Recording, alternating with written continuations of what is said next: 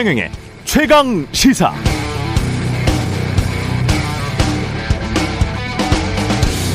내가 서울시장이 되면 일주일 안에 재건축 재개발 규제 확 푼다고 했던 오세훈 시장.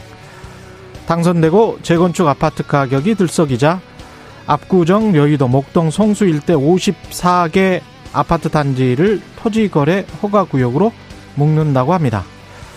당선된 지 열흘 좀 넘었는데 당초 공원과는 반대로 행동하는 것 같습니다.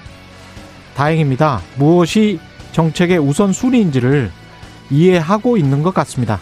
지금 상황에서 아파트 가격 앙등 부채질하는 정책, 시장 투기 세력에게 빌미 제공하면서 60%에 이르는 서울의 무주택 서민들 더 좌절하게 만드는 정책 펼치면 안 되겠죠? 시장 상황에 맞게 민생 경제 흐름에 맞게 잘 판단한 것 같습니다. 그런데 일부 한국 언론은 좀 난처할 것 같습니다. 정부가 토지거래 허가 구역 지정했을 때 주택거래 허가제 검토한다고 했을 때 많은 언론사들 뭐라고 했나요? 규제 안 풀면 집값은 계속 오른다. 내 집 사고 파는데 관청 허가를 일일이 받아야 하는가? 규제 끝판왕이다. 반시장적이다. 사회주의다. 이랬습니다. 규제와 자유. 그 사이의 정답은 언제나 그 배합의 정도, 수준에 따라 달려 있겠죠? 그리고 그 정도와 수준은 시장 상황에 따라서 이른바 좌나 우를 왔다 갔다 해왔고 지금도 모든 선진 자본주의 국가들이 그렇게 하고 있습니다. 그게 바로 현대 자본주의를 지속 가능하게 한 유연성, 생명력이었던 것이죠. 누가 한국 사회를 낡은 이념이나 정파의 틀 안으로 몰아 넣으려고 하는지 유심히 관찰해 보시기 바랍니다.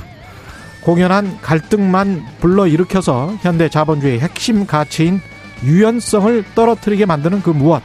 그게 정치든 언론이든 그게 좀 덜해야 우리 사회도 지속 가능한 성장, 공존의 해법을 제대로 찾을 수 있을 것 같습니다.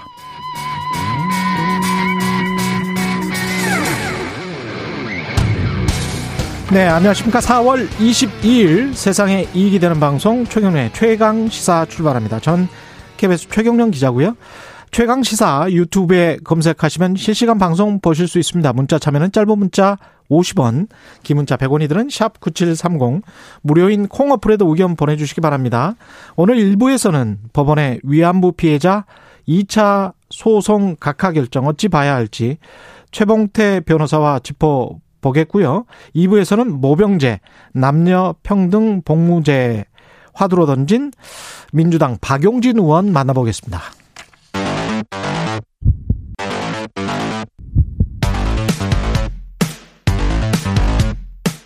오늘 아침 가장 뜨거운 뉴스 뉴스 unboxing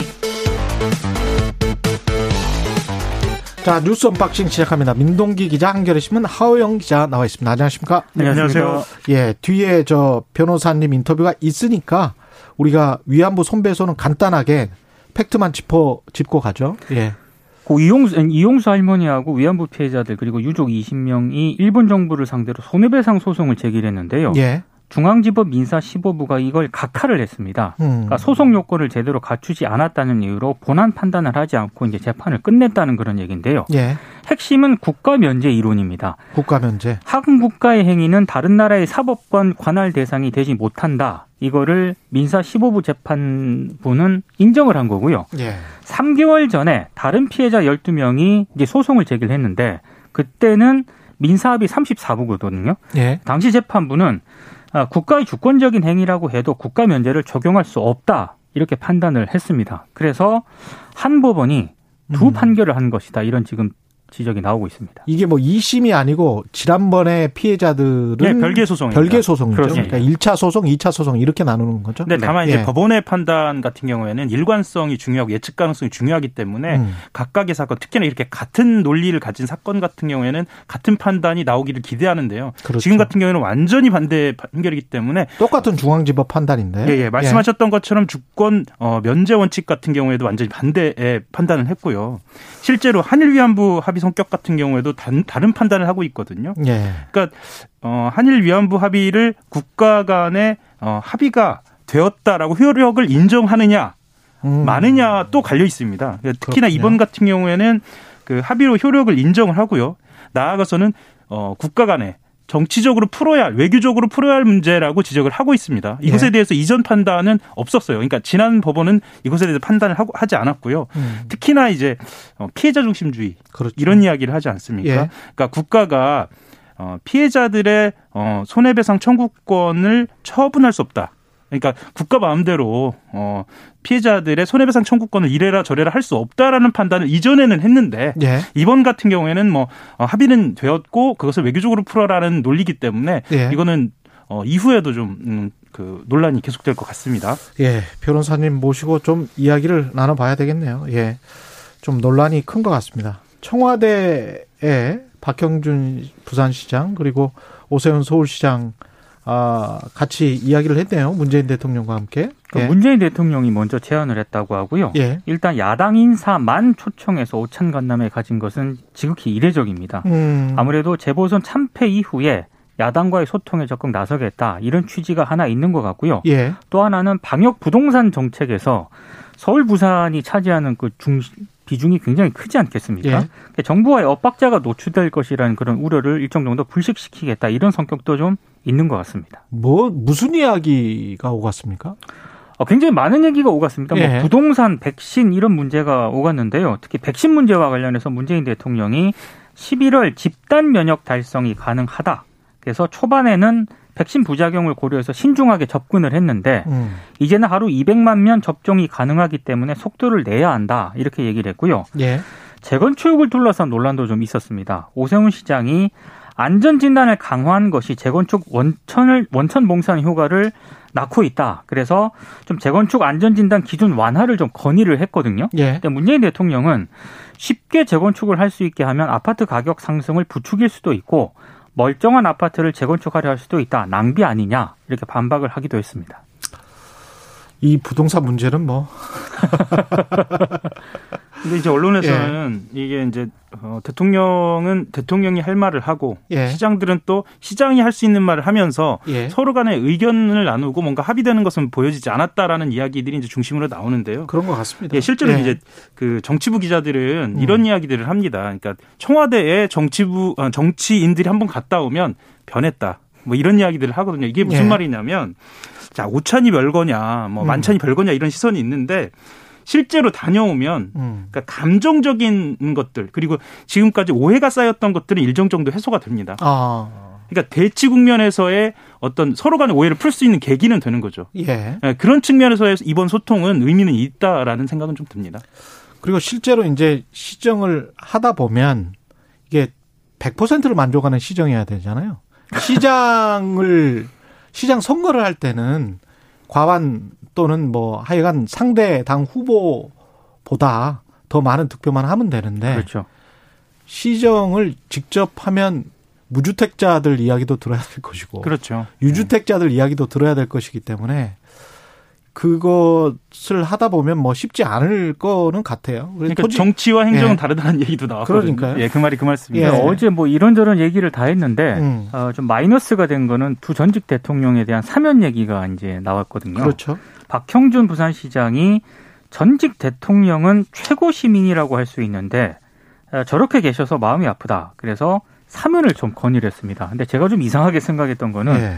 최고 시민이라는 그런 단어입니다. 사면은 건의할 수 있다고 보는데 예. 최고 시민은 뭐죠? 어, 저도 좀 왜 이런 단어를 썼을까 좀 의구심이 좀 들고요. 여기에 대해서 문재인 대통령은 일단 예. 두 분이 수감돼 있는 것은 굉장히 안타까운 일이긴 하지만 예. 이 문제는 국민 공감대를 생각 안 할 수가 없다. 굉장히 원론적인 답변을 하기도 했습니다. 박형준 부산시장은 원래 사회학자잖아요. 네. 그래서 미국의 1등 시민이나 2등 시민의 개념이 얼마나 인종차별적인지를 알고 있을 텐데 first class citizen이라는 거는 굉장히 안 좋은 단어거든요.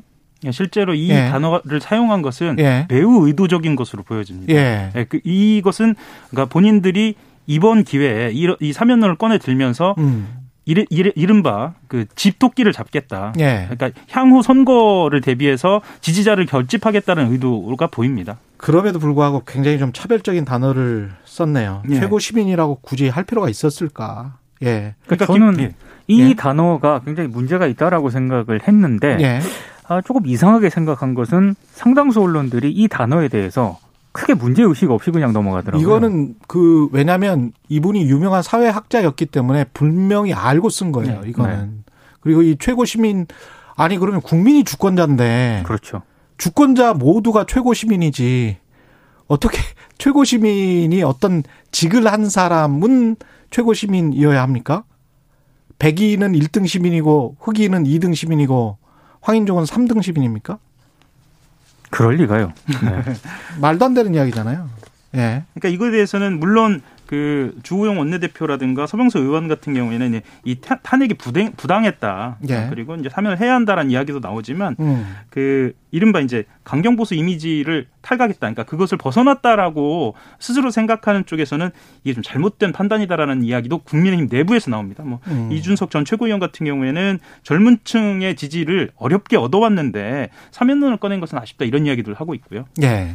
아니 사면론을 꺼낼 수는 있다고 보는데 서병수 의원도 별 국민 많은 국민들이 별 잘못도 한 것도 없는 것 같다 그런 이야기를 그런 했잖아요. 얘기했죠. 네. 그런 박근혜 전 대통령이나 이명박 전도 그러면 이 법원은 그러면 뭐 어떻게 과장해서 판결을 한 거예요? 아니 뭐 그런 그런 취지로 얘기를 저는 한 것으로 해석을 할 수밖에 없는 거고요. 그러니까 사면론을 꺼내는 거하고 정치적으로 그리고 네. 국민적 화합을 위해서 사면론을 꺼내는 거하고 이게 법적 판단까지 무시할 만한 그런 발언을 하는 거하고는 정치인들이 분명히 구분을 해야 되는 것이고 네. 그래야 될 것 같습니다. 예. 한 시간 20분 동안 한식을 먹고 이런저런 이야기를 한 것 같습니다. 77분이라고 표현했는데요. 예. 그만큼 이 시간이 중요하다는 거죠. 예. 그 백신 이야기 먼저 하고 토지거래 허가구역 제가 오프닝에서 이야기를 했는데 예. 백신 이야기를 먼저 좀 하죠. 예. 지금 상황이 보니까 국회에서 그 보건복지부 장관이 또 강력하게 확실하게 우리가 뭔가 추가 물량을 확보할 수 있다 그런 이야기를 한 것 같네요. 네. 그러니까 예. 이게 지금 접종 효과를 높이기 위한 3차 접종을 준비하고 있느냐. 예. 어제 신현영 더불어민주당 의원이 이렇게 물었거든요. 음. 그러니까 권덕철 보건복지부 장관이 추가적으로 상당한 물량을 확보를 했다. 예. 지금까지 확보한 만큼의 물량을 확보를 했다. 음. 이렇게 얘기를 했습니다. 예. 다만 해당 물량은 아직 계약이 확정되지 않았기 때문에 발표하기는 어렵지만 음. 3, 4분기에 추가적인 물량을 더 확보하도록 하겠다. 굉장히 좀 확신적으로 이런 얘기를 했거든요. 예. 어, 지금 좀 백신과 관련해서는 뭔가 진행되고 있- 있기는 한- 한가 봅니다. 저는 이렇게 국회에서 얘기를 할 정도면은 네. 뭔가 물밑에서 어, 진행이 되고 있지 않으면 이렇게 얘기를 못 하지 않을까 싶습니다. 근데 이게 만약에 그뭐 한 두서너 달 후에 네.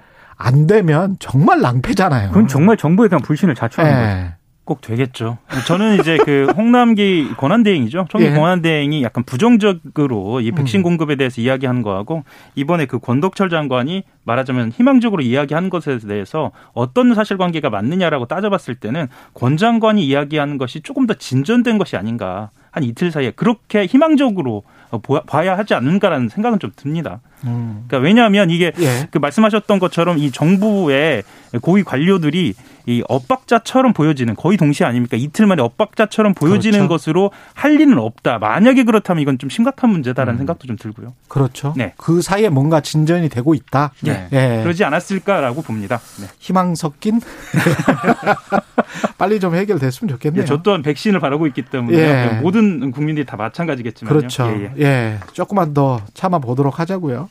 압구정 여의도 토지거래 허가구역 지정을 했습니다. 성수 뭐 50한 2개 구역 정도 되나요? 52개? 그 재건축 규제를 풀겠다. 뭐 이렇게 예. 해서 이제 흔히 오세훈 프리미엄이라고도 얘기를 하는데요. 예. 이 강남권 아파트 매매가가 급등한다라는 그런 분석이 나옵니다. 그런 음. 조짐도 있는 것으로 보이고요. 그래서 이제 서울시가 토지거래 허가구역 네 곳을 추가로 지정을 했습니다. 말하자면 이제 오 시장이 에, 취임 후에 처음으로 내놓은 부동산 규제 조치거든요. 예. 그러니까 과열된 시장은 나름 음, 규제를 해 나가겠다라는 신호를 보낸 겁니다. 예. 말씀하셨던 것처럼 압구정, 여의도, 목동, 성수 지역 그러니까 말하자면 최근에 음. 실제로도 집값이 많이 오른 지역이기도 하고요. 이것이 주요 대상입니다. 선거 기간에 압구정 여의도 특정 아파트 네. 뭐 말을 했으니까 저도 말을 해도 괜찮겠죠. 오 시장이 그때 말을 했으니까 여의도 시범 아파트 아주 꼭 집어서 이야기를 했거든요. 그, 그 선거 표심으로, 기간에. 표심으로 나타났습니다. 그리고 그게 폭등을 했고 네. 매도 호가겠지만 네네. 얼마나 이제 실거래가가 됐는지는 실거래가 됐는지는 나중에 확인해 봐야 되겠지만 근데 정책 예. 기조가 바뀐 것 같지는 않습니다. 어제 문재인 대통령하고 간담회에서도 예. 여전히 재건축 규제 예. 완화해 달라고 건의를 하지 않았습니까? 예. 그러니까 지금은 너무 안전진단 예. 그렇습니다. 안전진단에 너무 지금 가격이 지- 부동산 가격이 폭등을 하니까 음. 일정 부분 좀좀 규제를 하는 쪽으로 좀 방향을 좀 투트랙으로 가겠다는 그런 전략인데 기조 자체는 크게 바뀐 것 같지는 않습니다. 이게 세제와 관련해서도 그렇고 공시과와 관련해서도 그렇고 여러 가지 해법이 나올 수가 있는데 네. 예. 미국 캘리포니아를 유심히 한번 봐보실 필요가 있을 것 같아요. 캘리포니아 같은 경우에 구입가 있잖아요. 네. 구입가로 모든 게 결정이 돼요. 그러니까 20년 전에 제가 3억에 어떤 아파트 샀잖아요. 그러면 그걸로 세금이 다 결정이 됩니다. 음. 근데 똑같은 아파트를 제가 그 아파트 가격이 많이 올라서 그 많은 소득을 갖춘 어떤 젊은 친구들이 그걸 지금 15억에 샀어요. 그러면 15억에 관한 세금이 들어갑니다. 음. 똑같은 평형의 똑같은 아파트라고 할지라도 굉장히 좀 합리적이죠. 근데 우리는 그런 실거래가와 관련된 세금이 그게 부과될 수 있느냐 라고 하면 2006년부터 실거래가 네. 제도가 정착이 겨우 마련된 것이기 때문에 그렇죠. 그 이전의 실거래가는 다 거짓말이었단 말이죠. 음. 그러니까 부동산 거래 같은 경우에는 전세에도 마찬가지지만 예. 우리만 갖고 있는 어떤 관행이 있어서요. 그건 말씀하셨던 것처럼 국제 기준으로 좀 수정해야 할 필요도 있는 것 같습니다. 예, 여러 가지 생각을 좀 해봐야 될 것 같고요. 구조나 역사 문제가 좀 있습니다. 예, 청취자 내로님 토지거래 허가제라뇨 답답합니다. 근데 오프닝 최 기자님이 쓰시는 건가요? 좋습니다. 이렇게 말씀하셨는데요. 예, 제가 늘 쓰고 있습니다. 감사하고요. 뉴스 unboxing 민동기 기자 한겨레 신문 하호영 기자였습니다. 고맙습니다. 맞습니다. KBS 일라디오 최경영의 최강 시사 듣고 계신 지금 시각 7시 37분입니다.